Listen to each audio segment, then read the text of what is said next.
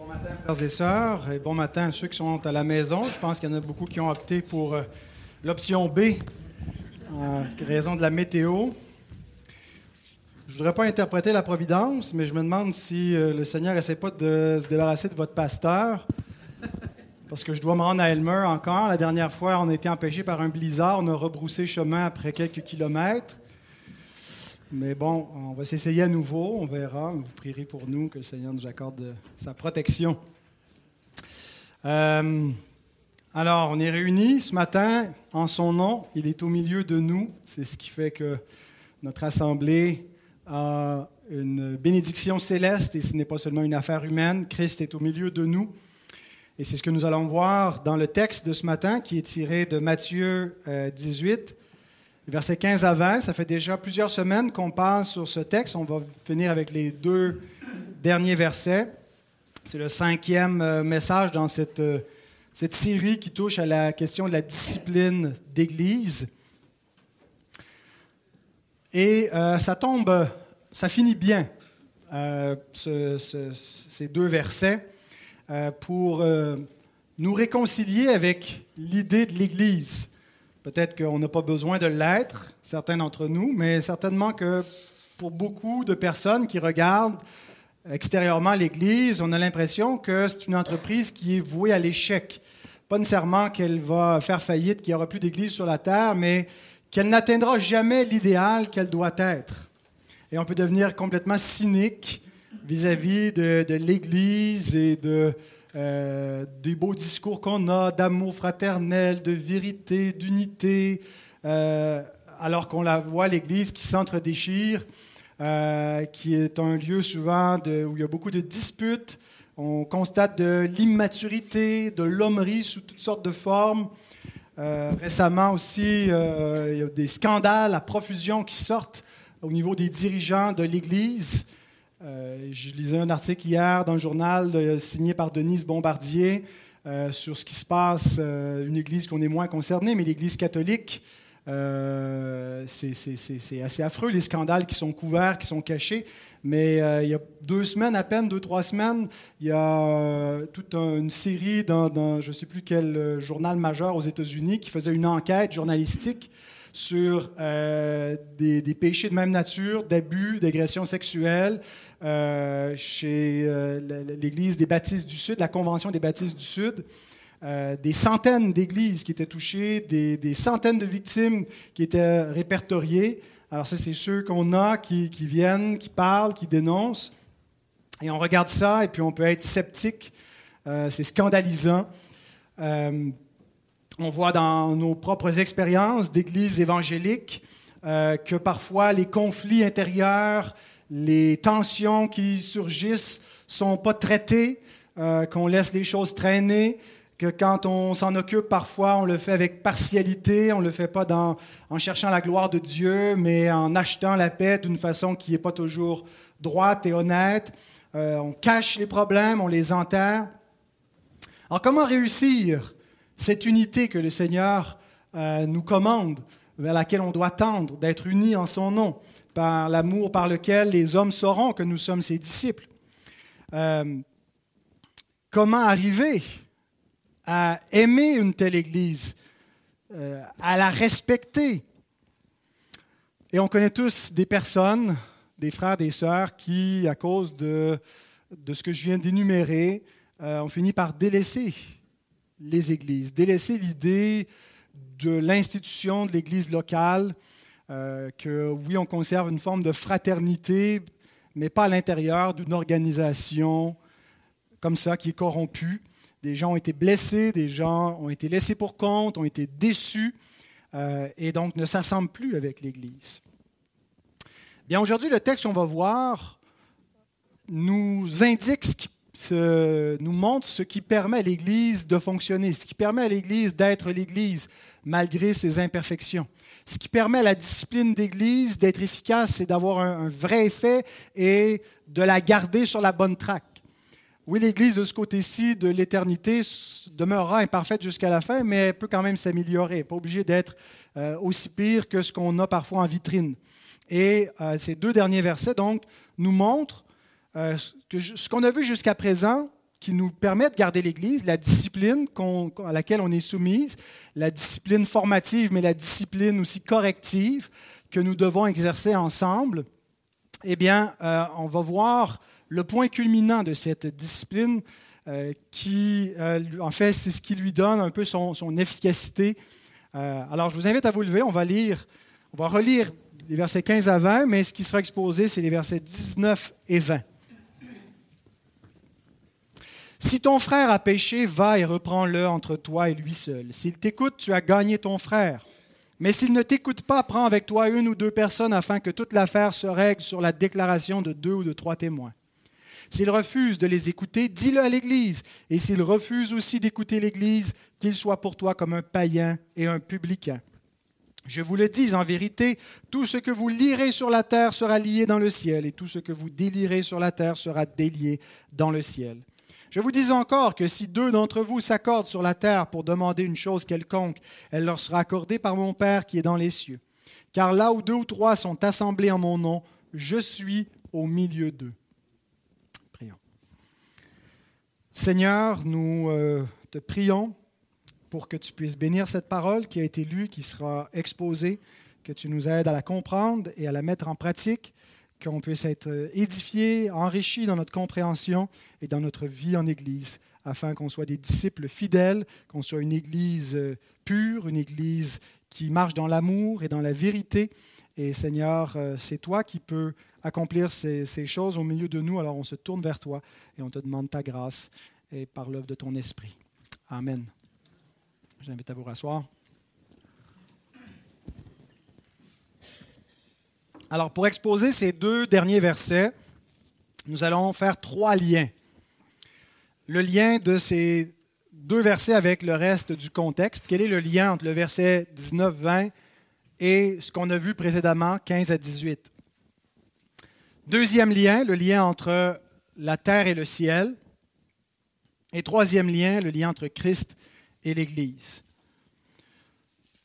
Donc, d'abord, le lien avec le contexte où se termine la section qui concerne la discipline ecclésiale? On, a déjà dit qu'on est dans le quatrième des cinq grands discours de Jésus et tout ce qu'on retrouve dans ce discours ne concerne pas la discipline d'Église, concerne la vie dans le royaume, l'humilité, le rapport qu'on doit avoir les uns face aux autres, de ne pas mépriser les moindres qui sont dans le royaume. Et tout ça nous a amené par moments à ce que la communauté du royaume doit pratiquer la discipline. Ben, elle doit le faire constamment, mais de façon parfois euh, corrective. Mais cette section qui concerne la discipline d'Église s'arrête où? D'après certains, euh, la, la, portion de discipline ecclésiale va du verset 15 au verset 18. Et ensuite, Jésus changerait de sujet pour nous parler de la vie de prière de façon générale dans l'Église à partir du verset 19 et 20. Et donc, que ça serait deux péricopes euh, qui sont reliés un peu thématiquement dans le sens de la vie de communauté, mais que 19 et 20 ne feraient pas partie comme tel du processus de discipline décrit au verset 15 à 18. Ce n'est pas la, la compréhension que j'ai. Je pense que les deux passages, 15, et 15 à 18 et 19 et 20, sont connectés, de sorte qu'on a une seule péricope de 15 à 20. Et c'est pour ça que dans les cinq dernières semaines, on a lu en entier euh, tous ces, versets de 15 à 20 pour comprendre la discipline d'Église. Et euh, en fait, les versets 15 à 18 dépendent des versets 19 et 20 le processus décrit dans 15 à 18 doit s'exercer sur la base de ce que Jésus nous présente à la fin de ce processus, 19 et 20. Et donc voici quelques raisons pour prouver qu'il y a ce lien organique, euh, des raisons exégétiques qui me montre que ce n'est pas comme deux textes qu'on doit séparer. Vous savez que la découpure de nos, de nos Bibles modernes en sections avec des, sous-titres à l'intérieur des chapitres et même les séparations en versets et en chapitres, ce n'est pas propre au texte original. Ça a été euh, ajouté au fil des siècles de, diviser l'écriture comme ça pour en faciliter la lecture. Euh, Et puis, bon, ben, parfois, on peut contester comment certaines éditions euh, ont, redivisé les sections. Une section terminerait là, mais on aurait pu inclure les versets qui suivent. Euh, mais donc, il y a effectivement à l'intérieur d'un chapitre parfois des péricopes qui ne sont pas toujours dans le même contexte. Euh, il y a des coupures comme ça qui sont faites, puis il y a des indications. Mais je pense qu'ici, il n'y a pas de coupure. Et la première, le premier indice, euh, c'est le, mot encore que Jésus utilise au verset 19. Je vous dis encore. En grec, c'est le mot paline, euh, qu'on pourrait traduire aussi je vous dis de plus ou j'ajoute à ce que je viens de vous dire. Ce qui nous indique que Jésus, dans le, même souffle, dans le même discours, il continue sur ce qui vient d'être dit. Deuxième raison, euh, deux d'entre vous réfèrent aux deux ou trois personnes qui ont déjà été mentionnées dans le processus disciplinaire. De s'accorder, ça commence avec un problème, un conflit qui concerne deux personnes, on ajoute des témoins, euh, mais Jésus réduit à l'unité la plus simple l'idée de, de l'harmonie, de l'intention disciplinaire de l'Église dans le verset 19 en disant que si deux ou trois s'accordent, s'accordent en lien avec ce qui vient d'être vu dans cette poursuite de la sanctification de l'Église, de la repentance d'un frère ou d'une sœur fautif. Euh, et donc, l'idée de s'accorder est en lien avec euh, ce qui a été dit juste avant, et les deux ou trois euh, assemblées sont les deux ou trois qui ont déjà été mentionnés au verset 15 à 18. Troisième raison, c'est le verbe demander. On se met d'accord pour demander, alors on le comprend, on a tendance à le comprendre que c'est pour demander en prière. Sauf qu'il n'est pas dit ici que c'est pour demander quelque chose à Dieu. Il n'y a pas un objet direct ou indirect que c'est demander à Dieu. Et le verbe demander, aiteo, peut aussi signifier plaider. Alors si deux ou trois euh, s'accordent, ou si deux plaident ensemble une chose, euh, c'est un rappel ici que c'est l'Église qui est un tribunal sur terre, et pas seulement sur terre. Elle est, le, si vous voulez, la, la manifestation terrestre du tribunal divin avant le jugement final. Donc, ce qui se passe quand des hommes plaident ensemble sur terre, ben, ils plaident devant Dieu. Ils ne plaident pas que devant les hommes. Ce n'est pas juste une affaire humaine. Alors, ce n'est pas seulement ici de demander dans le sens de prier, mais c'est de plaider. Bien sûr, on peut plaider devant Dieu comme intercéder, mais il y a cette dimension un peu plus, comme on a vu dans le contexte précédent, légale, de tribunal, de plaidoyer, et qui ne se fait pas que devant les hommes, mais devant Dieu. Et quatrième raison, qui est pour moi la raison décisive, mais en même temps qui est la source de confusion, qui amène certains à séparer les deux les deux textes, euh, Jésus dit que si euh, deux se mettent d'accord pour demander ou plaider une chose quelconque, une chose quelconque, on a l'impression que c'est pour plaider pour n'importe quoi, pour intercéder pour n'importe quel besoin de l'Église. De sorte que on lit, on arrête au verset 18, puis là, on a l'impression que Jésus change de registre, puis il dit, ben, quand on se réunit et qu'on prie pour une chose quelconque, n'importe quelle chose, Dieu nous entend, puis va nous exaucer. Si on se met d'accord, on a juste à se mettre d'accord. Mais l'expression une chose quelconque ne doit pas être traduite par n'importe quoi. L'expression originale pantos pragmatos peut être traduite et devrait être traduite, à mon avis, par toute l'affaire ou tout litige et renvoie au verset 16 afin que toute l'affaire se règle sur la déposition de deux ou de trois témoins.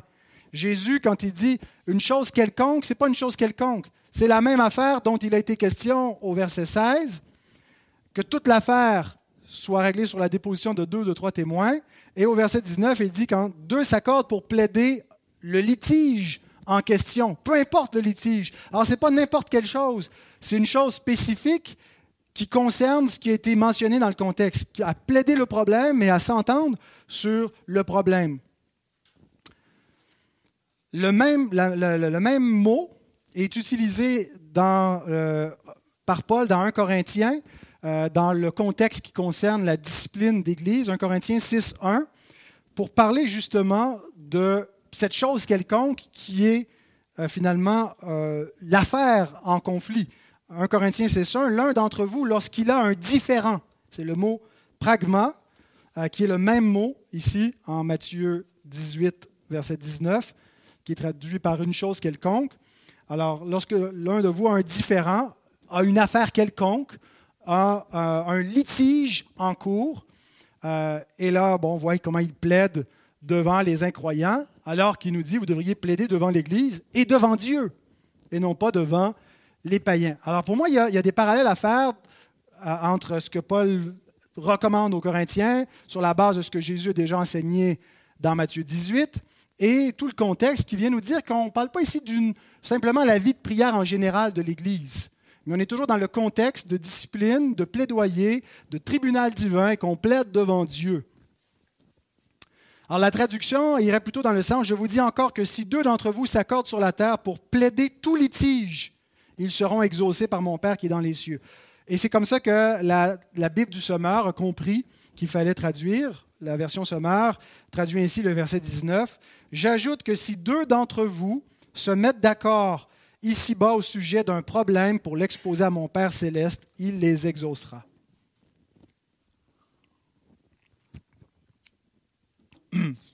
Donc, concernant le lien des deux versets avec notre contexte, ce n'est pas deux euh, textes séparés, un qui concerne la discipline d'Église et l'autre la prière en général pour la vie de l'Église. Il y a des prières qui concernent, des, pardon, des, des promesses qui concernent la vie de prière en général de l'Église dans l'Évangile de Matthieu, Matthieu 21, 22 qui nous euh, dit qu'on doit s'unir et prier ensemble et que euh, quand on prie au nom du Fils et qu'on cherche la volonté du Père, on va être exaucé. Euh, la, Bible est remplie de promesses qui concernent la prière de manière générale, mais ici je pense que c'est plus spécifique ce que j'ai dû en tête dans ce passage. En fait, c'est un rappel, toute la section est un rappel que la vie d'Église est difficile, que la vie dans le royaume est difficile parce qu'on est orgueilleux. Parce qu'on est orgueilleux, parce qu'on se pense plus important que les autres et qu'on a tendance à mépriser les autres, qu'on va scandaliser les autres, qu'on ne veut pas renoncer à notre liberté. Et parfois, ça va générer des conflits et on va faire fuir des brebis. Puis il y a un processus pour ramener les brebis, pour exercer une discipline, pour euh, garder l'harmonie, pour s'assurer que l'Église marche dans l'amour. Et dans tout ce processus-là, on a besoin du secours de Dieu. Et on va plaider devant Dieu. Alors, ce n'est pas pour la vie de prière juste de manière générale, mais c'est une promesse spécifique pour la vie et l'harmonie dans la vie d'Église et une saine discipline d'Église. Alors voilà pour le lien entre ce texte et le contexte. Deuxième point, il y a un lien entre la terre et le ciel. Parfois, on a l'impression que Dieu a mieux à faire que de s'occuper de nos enfantillages d'ici-bas. Dieu doit s'occuper de gouverner l'univers. Il n'y a pas tellement le temps pour nos niaiseries, nos problèmes, nos chicanes d'église, nos immaturités, euh, nos, nos petites divisions. Qu'est-ce qu'il y a à faire de ces enfantillages? Et c'est un rappel, cette promesse spécifique, que Dieu est directement concerné et impliqué dans la vie de l'Église et dans la solution à ses problèmes. C'est une erreur de croire que les problèmes de l'Église sont d'ordre secondaire dans le plan divin, sont de premier ordre, que nos problèmes spirituels individuels ne sont pas importants pour Dieu. Ils le sont suprêmement. Voyez-vous, la préoccupation de Dieu n'est pas premièrement pour le monde. La préoccupation de Dieu n'est pas premièrement pour la paix dans le monde, pour combattre les changements climatiques. Je ne dis pas qu'il n'y a aucune importance à tout cela, que, Dieu ne, se, ne se préoccupe pas de la politique, de la paix, des guerres et ainsi de suite. Mais le trésor précieux de Dieu dans ce monde, c'est son peuple. C'est l'Église rachetée par son propre sang c'est nous tous qui sommes plus importants aux yeux de Dieu que quelque nation que ce soit. Nous sommes cette nation sainte rachetée par le Fils de Dieu. Et ça, immédiatement, ça doit nous amener à évaluer nos propres préoccupations. Dans quel rang plaçons-nous l'Église dans le rang de nos préoccupations?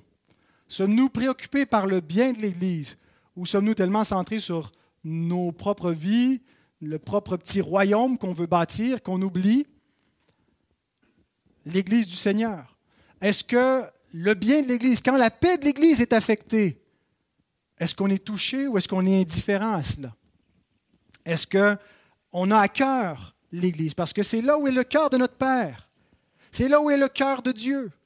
Et si on veut être au diapason avec Dieu et si on veut goûter son amour, connaître comme il connaît, aimer comme il l'aime, ben, il ne faut pas essayer de mettre Dieu sur notre agenda, mais de se conformer au sien. Alors, quel rang l'Église occupe-t-elle dans nos préoccupations? Parce qu'elle est au premier rang. Si Dieu est préoccupé de quoi que ce soit, d'une certaine façon, Dieu est impassible, il n'est pas préoccupé, mais dans ce dont il s'occupe sur terre, l'Église est au premier rang. Et parce que l'Église est le trésor précieux de Dieu sur terre, il lui a donné un énorme privilège qu'il n'a pas donné aux autres institutions terrestres le privilège d'avoir accès directement au ciel, le privilège de pouvoir plaider devant lui. Les hommes, les nations, les juridictions d'ici-bas n'ont pas cet accès. N'ont pas ce privilège. On peut prier pour le bien de la nation, pour les autorités, comme l'Écriture nous le dit, mais ce n'est pas propre au pouvoir civil d'être dans le royaume et d'avoir un accès auprès de Dieu.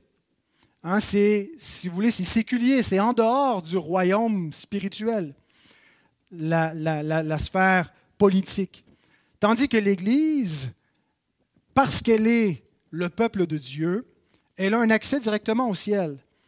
Ce qui fait que ces problèmes, elle ne doit pas chercher à les régler seulement entre elles, seulement d'un point de vue d'administration humaine, mais les à, chercher la paix, à chercher à réussir la vie d'Église, coram deo, devant Dieu et avec l'aide de Dieu. Et cette compréhension, donc, du verset 19, dans son contexte, avec la question de la discipline d'Église en arrière, euh, et avec ce lien entre le ciel et la terre qui est présenté au verset 19, quand on s'accorde sur la terre, on est, euh, entendu par le Père qui est dans le ciel, vient renforcer encore euh, cette idée que verset 19 et 20, les versets 19 et 20 doivent être interprétés à la lumière et en lien avec les versets 15 à 18. Regardez ce qui nous est dit au verset 18. Tout ce que vous lirez sur la terre sera lié dans le ciel, et tout ce que vous délirez sur la terre sera délié dans le ciel. Et il continue au verset 19, Si deux d'entre vous s'accordent sur la terre pour demander une chose quelconque, elle leur sera accordée par mon Père qui est dans les cieux. Alors il y a ce lien entre la terre et le ciel. Et le verset 19 vient nous révéler la source d'autorité que l'Église possède pour lier et délier sur la terre. Elle ne le fait pas en son propre nom, elle ne le fait pas de manière arbitraire, de manière capricieuse, selon la préférence de ceux qui dirigeront ou ce que la majorité de l'Église votera à ce moment-là. L'Église ne peut pas changer l'ordre voulu et établi par Dieu qui nous est révélé selon sa parole. L'Église doit agir devant Dieu en conformité avec ce que Dieu veut. Et quand elle agit ainsi, elle a la bénédiction divine, elle a le sceau du ciel pour parler, elle a l'autorité de Dieu. C'est la plus haute autorité qui soit. Il n'y a pas d'autorité au-dessus de Dieu. Et elle agit avec ce pouvoir. Alors le verset 19 nous révèle la source de l'autorité de l'Église pour agir ici-bas. C'est Dieu lui-même. Mais en plus, le verset 19 nous révèle comment doit s'exercer la, discipline de l'Église. Comment doit se vivre la vie d'Église? Dans la dépendance de Dieu dans la dépendance du ciel, dans une recherche assidue, dans une plaidoirie continuelle devant le trône divin, dans la prière. C'est un moyen de grâce absolument essentiel pour garder l'unité, pour garder la vérité, pour garder l'amour, la charité dans l'Église.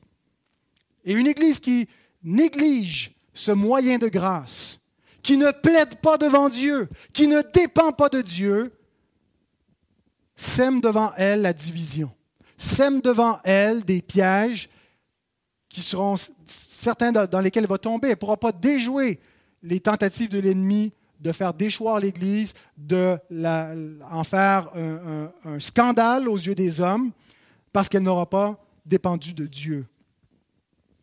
Nous nous rappelons déjà ce que Jésus nous a enseigné sur la prière dans cet évangile. Le but de la prière, ce n'est pas de convaincre Dieu. C'est ce que croient les païens, qu'à force de paroles, de répétitions, ils peuvent manipuler la divinité, que c'est la forme de la prière comme telle qui va changer. Mais Jésus nous montre que la prière, ce n'est pas de convaincre Dieu, mais c'est d'être convaincu par Dieu. On prie pour chercher la face de Dieu, pour que Dieu change les choses ici-bas et non pas pour qu'on change les choses là-haut. Mais quand on prie ainsi, ce qui se passe ici-bas est le reflet de ce qui se passe en haut, de telle sorte que Jésus peut dire que ce que l'Église va faire ici-bas, c'est ce qui est fait en haut. Non pas parce que l'Église détermine la main de Dieu, mais parce que l'Église, en dépendant de Dieu, est déterminée par lui, et quand elle agit, eh bien, elle agit au nom de Dieu, et elle peut avoir toute la confiance et l'assurance qu'elle fait ce qui est conforme à Dieu, de sorte que ce qu'elle lit sur terre est lié dans le ciel, et ce qu'elle délie sur terre est délié dans le ciel, parce qu'elle s'est rendue dépendante de la conduite divine dans son action et dans ses déclarations. Mais le moment où l'Église se déconnecte du trône divin, qu'elle cesse de suivre la parole divine, elle n'a plus d'autorité, elle n'a plus de légitimité pour parler, pour agir. Elle a beau porter le nom d'Église, elle a renie ce qui fait la puissance de sa piété. Elle n'a pas la présence du Seigneur au milieu d'elle.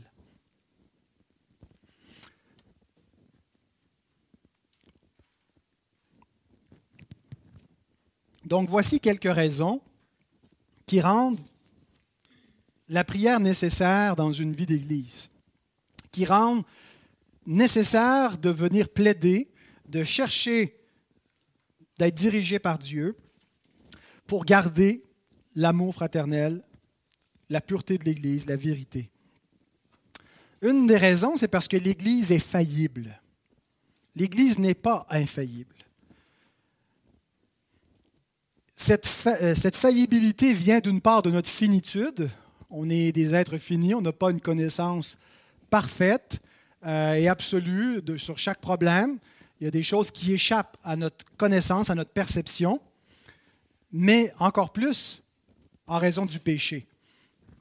Notre faillibilité vient de la faillite ultime qui est le péché, qui nous amène à être partial dans nos jugements, à être euh, lâche par moment dans notre vie d'Église 1 Timothée 5, 21. Quand Paul donne des recommandations à Timothée concernant l'ordre dans l'Église. Concernant les préceptes à mettre en pratique et à observer, il ajoute, Je te conjure devant Dieu, devant Jésus-Christ et devant les anges élus, d'observer ces choses sans prévention et de ne rien faire par faveur. Sans prévention, sans restriction, sans ôter quoi que ce soit de ces recommandations, parce que ça passe plus au 21e siècle. C'était peut-être bon au premier siècle ce que tu recommandais, Paul, mais aujourd'hui, ça marche plus. Sans prévention et de ne rien faire par faveur. De ne pas faire de passe droit, d'avoir deux poids, deux mesures, d'avoir des considérations humaines.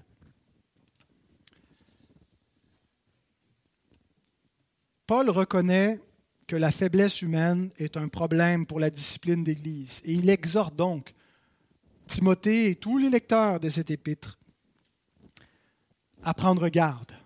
Et c'est une des raisons, c'est la première raison pourquoi est-ce qu'on doit dépendre de Dieu dans notre vie d'Église, c'est parce que nous sommes faillibles. Et Paul nous rappelle que tout cela se passe devant le tribunal divin. Regardez les mots qu'il emploie, je te conjure, devant Dieu devant Jésus-Christ, devant les anges élus. Ce n'est pas juste une affaire terrestre. L'Église porte le nom du Seigneur. Ce que nous faisons, ce que nous déclarons, ce que nous décidons, nous le faisons au nom du Seigneur. on ne peut pas juste dire c'est entre nous. c'est devant Dieu. Et donc, ici encore, dans Matthieu 18, Jésus nous dit que la vie d'Église, la discipline d'Église, c'est devant Dieu. Deuxième raison pourquoi on doit dépendre de Dieu dans la prière, c'est parce que notre capacité à aimer et à pardonner sont limitées. Et je présume que vous avez probablement déjà fait ce constat dans vos propres vies. Quand quelqu'un nous offense, quand quelqu'un nous blesse, c'est pas automatique le pardon. On a beau savoir qu'il faut pardonner, on a beau comprendre la logique que Dieu nous a pardonné, qu'il faut pardonner en retour et que ce que les autres nous doivent comme dette est nettement inférieur à ce que nous, on devait à Dieu qui nous a été remis. Mais avoir un pardon de cœur, un pardon qui ne retient pas vraiment les offenses, qui n'est pas juste du bout des lèvres, je te pardonne, mais qui retient, qui garde l'amertume, qui se souvient des offenses, comment est-ce qu'on peut vraiment arriver à pardonner de tout cœur? Comment est-ce qu'on peut arriver à chercher vraiment le bien des autres, même quand parfois c'est à notre détriment? On est appelé à se sacrifier, à supporter les offenses, à se laisser dépouiller.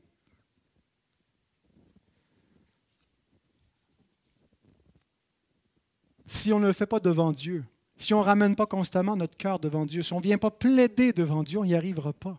C'est trop dur. C'est trop dur d'aimer notre prochain de cette façon-là, d'aimer l'Église semblable à, la façon dont Christ l'a aimé. Ce n'est pas livré pour un peuple de vertueux, de gens qui étaient dignes, c'est livré pour des pécheurs. On est encore des pécheurs et ça va être souffrant, ça va être humiliant. Paul nous rappelle dans Colossiens 3, 12 à 13, Ainsi donc, comme des élus de Dieu, saints et bien-aimés, revêtez-vous de sentiments de compassion, de bonté, d'humilité, de douceur, de patience. Supportez-vous les uns les autres. Et si l'un a sujet de se plaindre de l'autre, pardonnez-vous réciproquement. De même que Christ vous a pardonné, pardonnez-vous vous aussi. Comment est-ce qu'on se revêt ainsi de ces nobles sentiments? De compassion, de bonté, d'humilité, de douceur, de patience. Bien, Dieu nous a donné un moyen de grâce par excellence pour revêtir toutes ces, ces belles vertus. C'est la prière par laquelle on enfile cette humilité, par laquelle on confesse notre orgueil et qu'on demande le secours de Dieu par son esprit. Troisième raison, nous avons de la difficulté à reconnaître nos propres torts. Pourquoi est-ce que c'est difficile de garder l'harmonie dans une vie d'Église?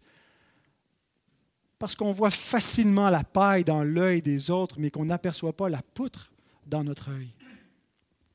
Jésus nous dit cela, que on voit aisément le péché des autres. Et ce n'est pas que les autres n'ont pas de péché, mais avant de regarder le péché des autres, qu'en est-il du mien? Qu'en est-il de la mortification de mon propre péché? Est-ce qu'il n'y a pas des offenses par lesquelles je peux simplement passer par-dessus sans plus? Proverbe 21, verset 2 déclare, Toutes les voies de l'homme sont droites à ses yeux, mais celui qui pèse les cœurs, c'est l'Éternel. J'aime beaucoup ce proverbe. Chaque homme pense qu'il a raison. Dans un conflit, les deux parties pensent qu'ils ont raison. Si ce n'était pas le cas, il changerait d'avis.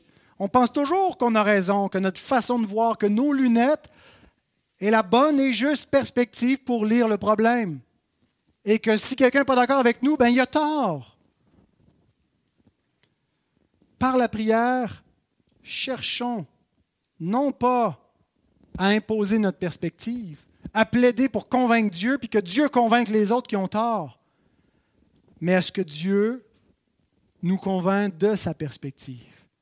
Rappelons-nous que c'est Dieu qui pèse les cœurs, que je peux être certain que je vois c'est noir, c'est blanc, mais j'ai besoin de me remettre en question, de ne pas me fier aveuglement, aveuglément à mon propre cœur, parce que le cœur est trompeur.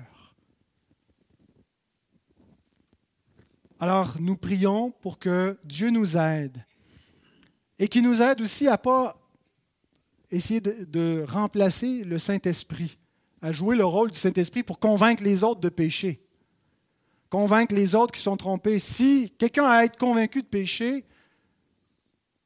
que Dieu nous vienne en aide pour qu'on on ait toute la sagesse, l'humilité, la retenue pour ne pas essayer de se substituer à l'Esprit Saint dans notre démarche, à laisser Dieu convaincre. On a besoin donc d'humilité. Quatrième raison, dernière raison que j'ai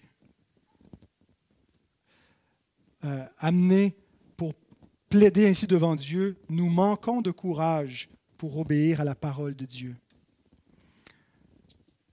Aujourd'hui, aimer son prochain selon les standards du 21e siècle, c'est ne pas avoir un jugement moral sur sa conduite, c'est être complaisant, c'est accepter tout ce que les autres pensent et font, dans la mesure où ça ne euh, vienne pas violer l'intégrité de qui que ce soit d'autre.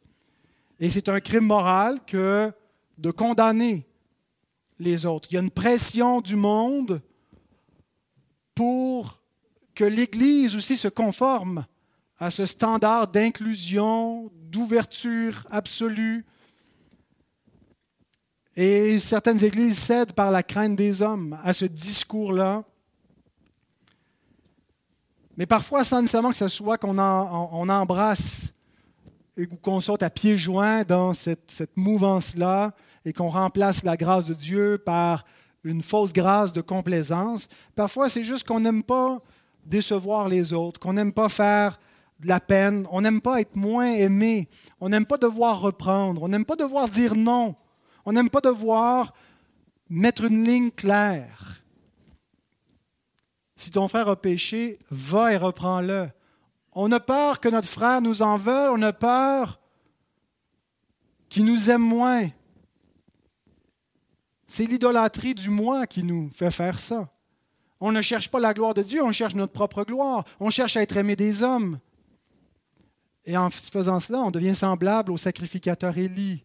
Vous vous souvenez d'Élie avec ses fils, Ophni et Phiné, qui étaient des impies, des hypocrites qui ne craignaient pas l'Éternel, qui avaient commerce avec des filles devant la tente de le tabernacle de Dieu, qui volaient les offrandes qui étaient amenées en sacrifice par le peuple et qui s'engraissaient avec cela.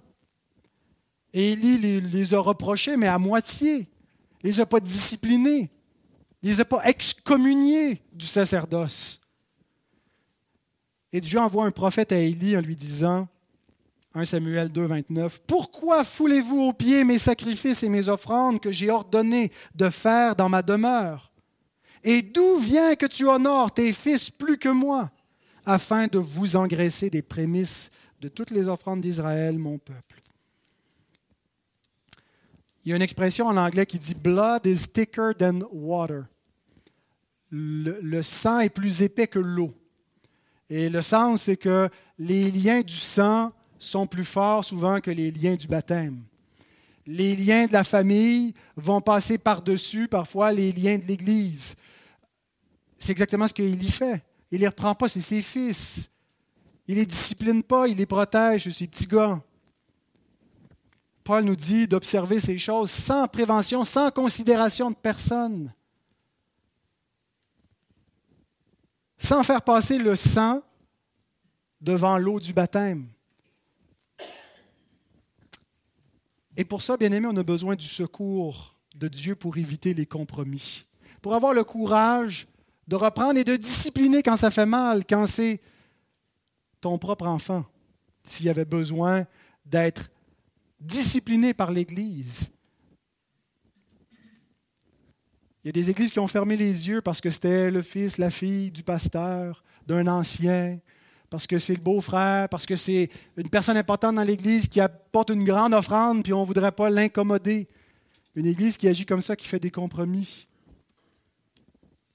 sème la division, sème sa ruine. Donc Jésus nous dit au verset 19, si deux d'entre vous s'accordent, et quand on fait l'inventaire de tout ça, on n'a pas l'impression qu'il y a beaucoup d'accords dans l'Église, beaucoup d'harmonie. Et la Bible nous dit que ce ne sera pas toujours l'unanimité dans l'Église, qu'il va y avoir des désaccords, des points de vue différents sur des choses parfois d'ordre secondaire, mais qui vont amener de l'amertume, du ressentiment. Paul et Barnabas n'étaient pas du même avis sur ce qu'il fallait faire avec, avec Marc. Et le ressentiment était tel, ce n'était pas une question de doctrinale de vérité, c'est un désaccord qui était profond, puis ils n'arrivaient pas à fonctionner ensemble, et pour le bénéfice de la paix, ils se sont séparés. Le même Paul écrit aux Philippiens 3, 15 à 16. Nous tous donc qui sommes des hommes faits, ayons cette même pensée.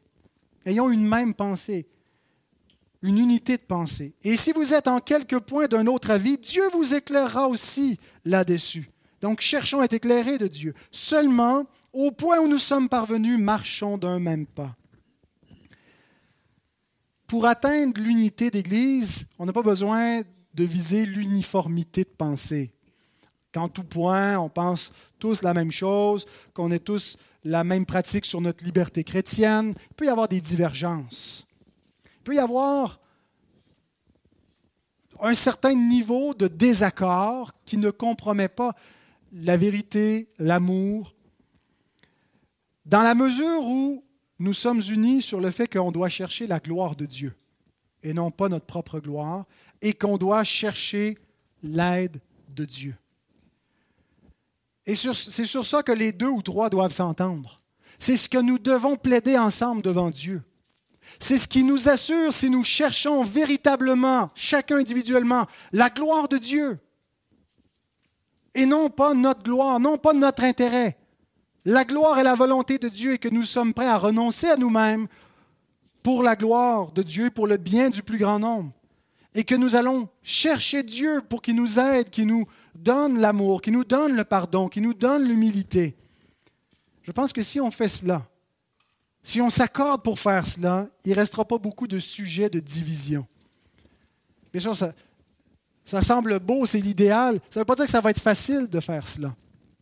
Quand surgit des conflits, c'est difficile. Mais c'est comme dans le mariage, voyez-vous. Dans le mariage, surgit souvent des, divergences. Ce n'est pas toujours des, questions de moralité qui sont, en jeu. Des fois, c'est deux points de vue, puis on, on vit de l'amertume, on vit des déceptions, on vit des frustrations parce qu'on a des attentes. Mais si les deux époux sont résolus que ce qu'ils veulent ultimement, c'est la gloire de Dieu, qui comprennent que l'amour ne consiste pas à conformer l'autre à tes désirs, mais à par moments à renoncer à soi-même pour être agréable à son mari, à sa femme. C'est ce qui est absolument essentiel pour qu'un mariage marche. Si chacun est déterminé à faire prédominer sa volonté, ben, le divorce va arriver avant longtemps. La séparation, ça, ça, va devenir invivable. Il va y avoir des conflits par-dessus conflits. Ou il va y avoir un époux qui domine, puis l'autre qui, qui, qui est là par parure. Bien, l'Église doit marcher ainsi avec cet esprit d'humilité et se mettre d'accord. Si elle ne peut pas se mettre d'accord sur chaque point, chaque iota de ce qu'elle croit, de ce qu'elle fait, de chaque décision, se mettre d'accord sur ce qui est le cœur, dépendre du Seigneur. Chercher le Seigneur, plaider devant lui, chercher sa gloire. Et nous avons un lien directement au ciel pour le faire. Nous avons les portes grandes ouvertes. Le trône de la grâce qui nous est euh, ouvert pour venir plaider. Ce qui nous amène à notre dernier lien.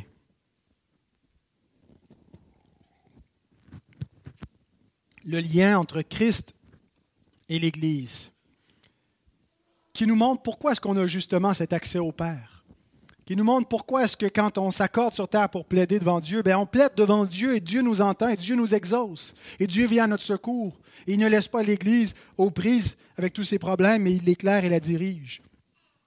Au verset 20, Jésus nous dit pourquoi. Car là où deux ou trois sont assemblés en mon nom, je suis au milieu d'eux. Si le Père nous est favorable, c'est parce que le Fils est au milieu de nous. Et voilà ce qui fait que l'Église n'est pas strictement une affaire humaine. Et voilà ce qui assure la médiation entre une Église imparfaite et un Dieu saint Comment pouvons-nous prétendre que nous nous présentons devant le trône de la majesté divine? Que nous nous présentons devant le Dieu saint, qu'il agrée nos louanges, qu'il agrée nos prières, c'est parce qu'il y a un médiateur parfait qui nous assure de cela. 1 Timothée 2,5, il y a un seul Dieu et aussi un seul médiateur entre Dieu et les hommes, Jésus-Christ, homme. Ce n'est pas que dans la nouvelle alliance, il n'y a plus de prêtres, il n'y a plus de sacrificateurs. Il y a un souverain sacrificateur qui est établi éternellement sur la maison de Dieu. C'est nous. Sa maison et le souverain sacrificateur, c'est le Christ, qui efficacement permet qu'il y ait un lien avec Dieu. Et il fait sa médiation ici, ce Jésus, comme homme. Il y a un seul médiateur, Jésus-Christ, homme. C'est ce qu'il a fait dans son rôle messianique. Le Fils éternel de Dieu n'était pas médiateur dans sa nature divine, simplement qu'il aurait pu, à partir de ce qu'il était au ciel, sans rien venir faire sur la terre, assurer une médiation. Il fallait qu'il devienne un homme et qu'il accomplisse comme homme le sacrifice nécessaire et la justice nécessaire pour nous réconcilier avec Dieu et pour nous garder en communion avec Dieu. Il a fallu que le Fils Dieu devienne homme et qu'il continue éternellement d'exercer ce sacerdoce comme homme. C'est ce que l'Épître aux Hébreux nous montre. Il demeure vivant, il est dans le ciel, il est il assure que les, pécheurs qui s'approchent de Dieu peuvent être sauvés parce qu'il est là, il est vivant, il les représente. Mais je veux attirer votre attention sur le fait de sa présence. Jésus nous dit que là où deux, sont, deux ou trois sont assemblés en son nom, il est au milieu d'eux. Jésus est au milieu de nous et ce n'est pas en vertu de sa nature humaine qui ne peut pas être en plusieurs lieux en même temps. Jésus demeure un homme après la résurrection. Nous ne croyons pas comme les témoins de Jéhovah qu'il a cessé d'être un homme et qu'il est redevenu ce qu'il était, une espèce d'ange, euh, fils de Dieu créé, mais que sans jamais avoir cessé d'être Dieu, il est devenu un homme et il va demeurer éternellement un homme. C'est ce que Paul nous dit, il y a un seul médiateur il est médiateur comme homme en ce moment. Mais sa nature humaine et son corps d'homme et sa présence humaine est dans le ciel. Nous croyons que Jésus a un corps matériel et qu'il a, du sang et qu'il est un homme en chair et en os, un homme glorifié et qui reviendra sur terre. Mais en attendant, il est au milieu de nous, pas par sa nature humaine, mais par sa nature divine. Et Jésus ici est en train de clamer des attributs divins. Il est en train de se révéler à ses disciples, non pas juste comme un simple homme. Comme à plusieurs reprises dans cet évangile, Jésus a montré sa divinité à ses disciples en pardonnant les péchés, en commandant à la tempête, euh, en parlant aux démons, en ressuscitant les morts. Il a ce pouvoir divin. Et Jésus dit que là où deux ou trois sont assemblés, sont réunis en son nom, il est au milieu d'eux. Jésus ne parle pas simplement de l'Église universelle, que Jésus il est comme spirituellement au milieu de l'Église universelle, mais il parle ici d'une congrégation locale. Là où deux sont assemblés, le mot assemblée, c'est sunago, hein, qu'on a synagogue, qui est une assemblée, un rassemblement de croyants. En son nom, il est au milieu d'eux. Et lorsque deux ou trois se réunissent pour plaider, lorsqu'on vient deux ou trois le mercredi soir, on est heureusement un peu plus, il est au milieu de nous, parce que nous venons en son nom pour plaider. Et donc Jésus affirme ici son omniprésence, comme il le fait aussi à la fin de l'évangile de Matthieu. Matthieu 28, verset 20. Et voici, je suis avec vous tous les jours jusqu'à la fin du monde. Le tout dernier verset de l'évangile de Matthieu nous donne cette promesse de la présence du Christ avec nous. Je suis avec vous tous les jours jusqu'à la fin du monde. Ici, le Messie peut être omniprésent. Rappelons-nous, c'est en vertu de quoi? En vertu de ce qui a été dit au tout début de cet évangile, Matthieu 1, 23. Voici la Vierge sera enceinte, elle, elle enfantera un fils, et on lui donnera le nom d'Emmanuel, ce qui signifie Dieu avec nous. Donc l'évangile de Matthieu commence en nous disant qu'il est Dieu avec nous, et il termine avec cette promesse qu'il est Dieu avec nous chaque jour jusqu'à la fin du monde pour qu'on puisse faire la mission qu'il nous a confiée, qui nous accompagne. Alors voilà le médiateur Dieu et homme qu'il nous fallait absolument, qu'il nous faut encore absolument au milieu de nous pour pouvoir être l'Église. Voilà quelle présence est essentielle à l'Église pour que l'Église soit l'Église. N'importe lequel d'entre nous pourrait ne plus être dans cette Église et ça demeurerait une Église. Mais si Christ n'est plus au milieu de cette Église, ce n'est plus une Église. Il n'est pas un membre secondaire, il est la tête. Il est ce qui fait que notre réunion est spirituelle et qu'elle est avec la puissance du Seigneur et non pas une simple réunion d'hommes parce qu'il est au milieu de nous.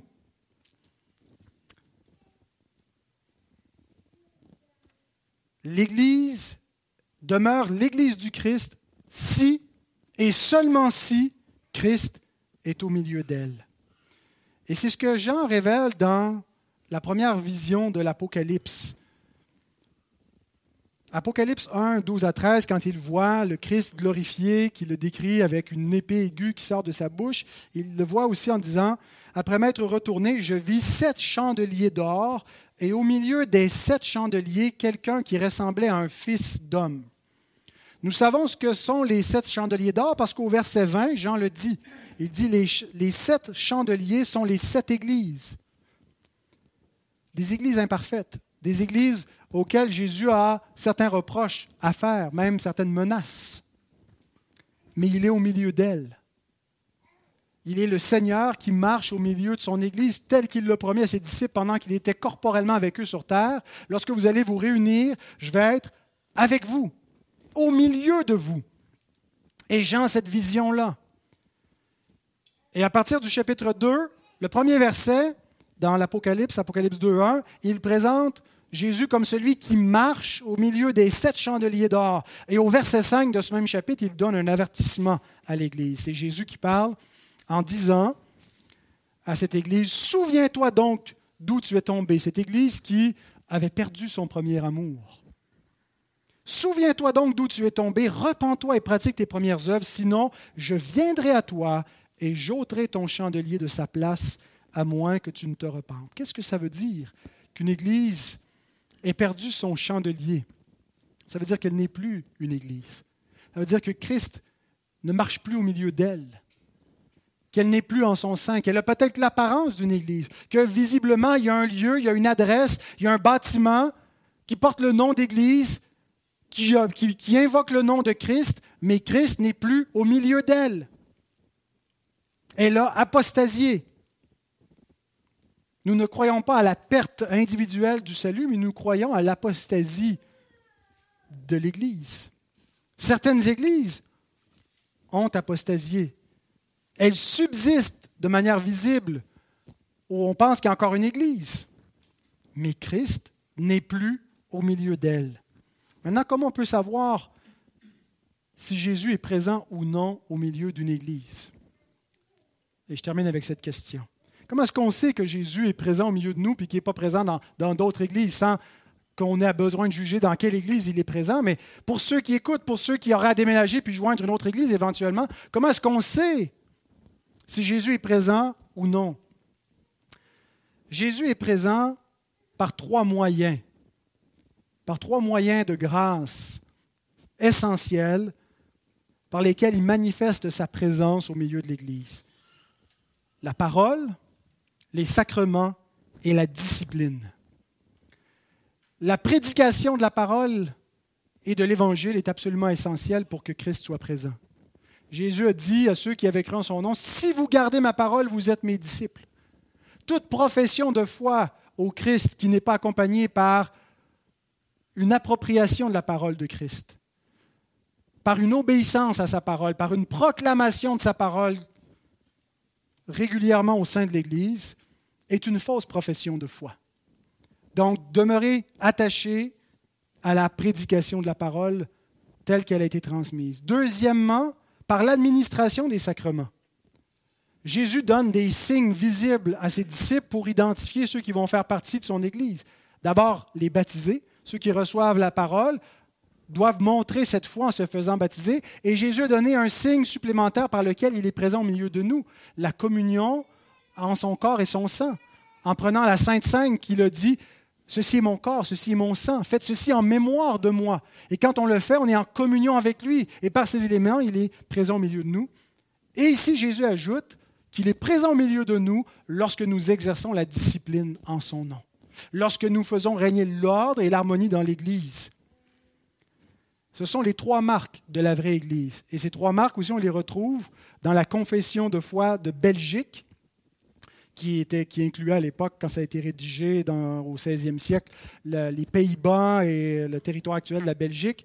L'article 29 dit, Nous croyons qu'il faut bien diligemment discerner avec bonne prudence par la parole de Dieu quelle est la vraie Église à cause de toutes les sectes qui sont aujourd'hui au monde. Euh, se couvrent, pardon, je reprends. À cause que toutes les sectes qui sont aujourd'hui au monde se couvrent de ce nom d'Église. Beaucoup de gens, beaucoup d'organisations se prétendent l'Église. Les marques pour connaître la vraie Église sont elles. Si l'Église use de la pure prédication de l'Évangile, si elle use de la pure administration des sacrements comme Christ les a ordonnés, et si la discipline ecclésiastique est en usage pour corriger les vices. Et ces marques ce n'est pas l'Église réformée qui les a inventées. C'est le Seigneur Jésus lui-même qui les a données à ses apôtres quand il les a envoyés en mission dans le monde, à la toute fin de cet évangile, Matthieu 28, 19 à 20. Allez, faites de toutes les nations des disciples, les baptisant au nom du Père, du Fils et du Saint-Esprit. Enseignez-leur à observer tout ce que je vous ai prescrit, et voici, je suis avec vous tous les jours jusqu'à la fin du monde. On fait des disciples en prêchant l'Évangile, on leur administre les ordonnances du Seigneur, on leur enseigne à observer, hein, on met en place une discipline dans la vie de ces disciples-là. Et quand on fait cela, qu'est-ce qui arrive? Jésus est au milieu de nous. Une Église qui est dénuée de ses marques, Jésus n'est pas au milieu d'elle. Mais si nous le pratiquons et que nous sommes fidèles à ce qu'il nous a transmis, nous avons l'assurance que par ces moyens de grâce, qui sont des moyens d'alliance, il a promis sa présence au milieu de nous. Prions. Seigneur, nous voulons te bénir parce que tu es au milieu de nous et parce que par ta présence, nous avons accès au ciel, à notre Père, ton Père qui est notre Père à cause de ce que tu as fait. Et Seigneur, nous te prions que nous puissions vraiment honorer ton nom, toujours agir avec cette conscience que tu es au milieu de ton Église que ce n'est pas une simple affaire humaine, mais que le Christ Dieu est avec nous. Et nous voulons donc agir en ton nom et être fidèles par ta grâce. Viens-nous en aide, Seigneur, comme nous avons besoin de plaider continuellement devant ton trône de grâce pour dépendre de toi. Viens en aide, Seigneur, à ton Église ici à Saint-Jérôme. Nous sommes faibles, mais nous ne voulons pas prendre pour appui la chair, mais ta force à toi. Ô Seigneur, nous nous recommandons à ta grâce, et c'est dans le beau nom de Jésus-Christ qui est présent au milieu de nous que nous te prions, Dieu. Amen.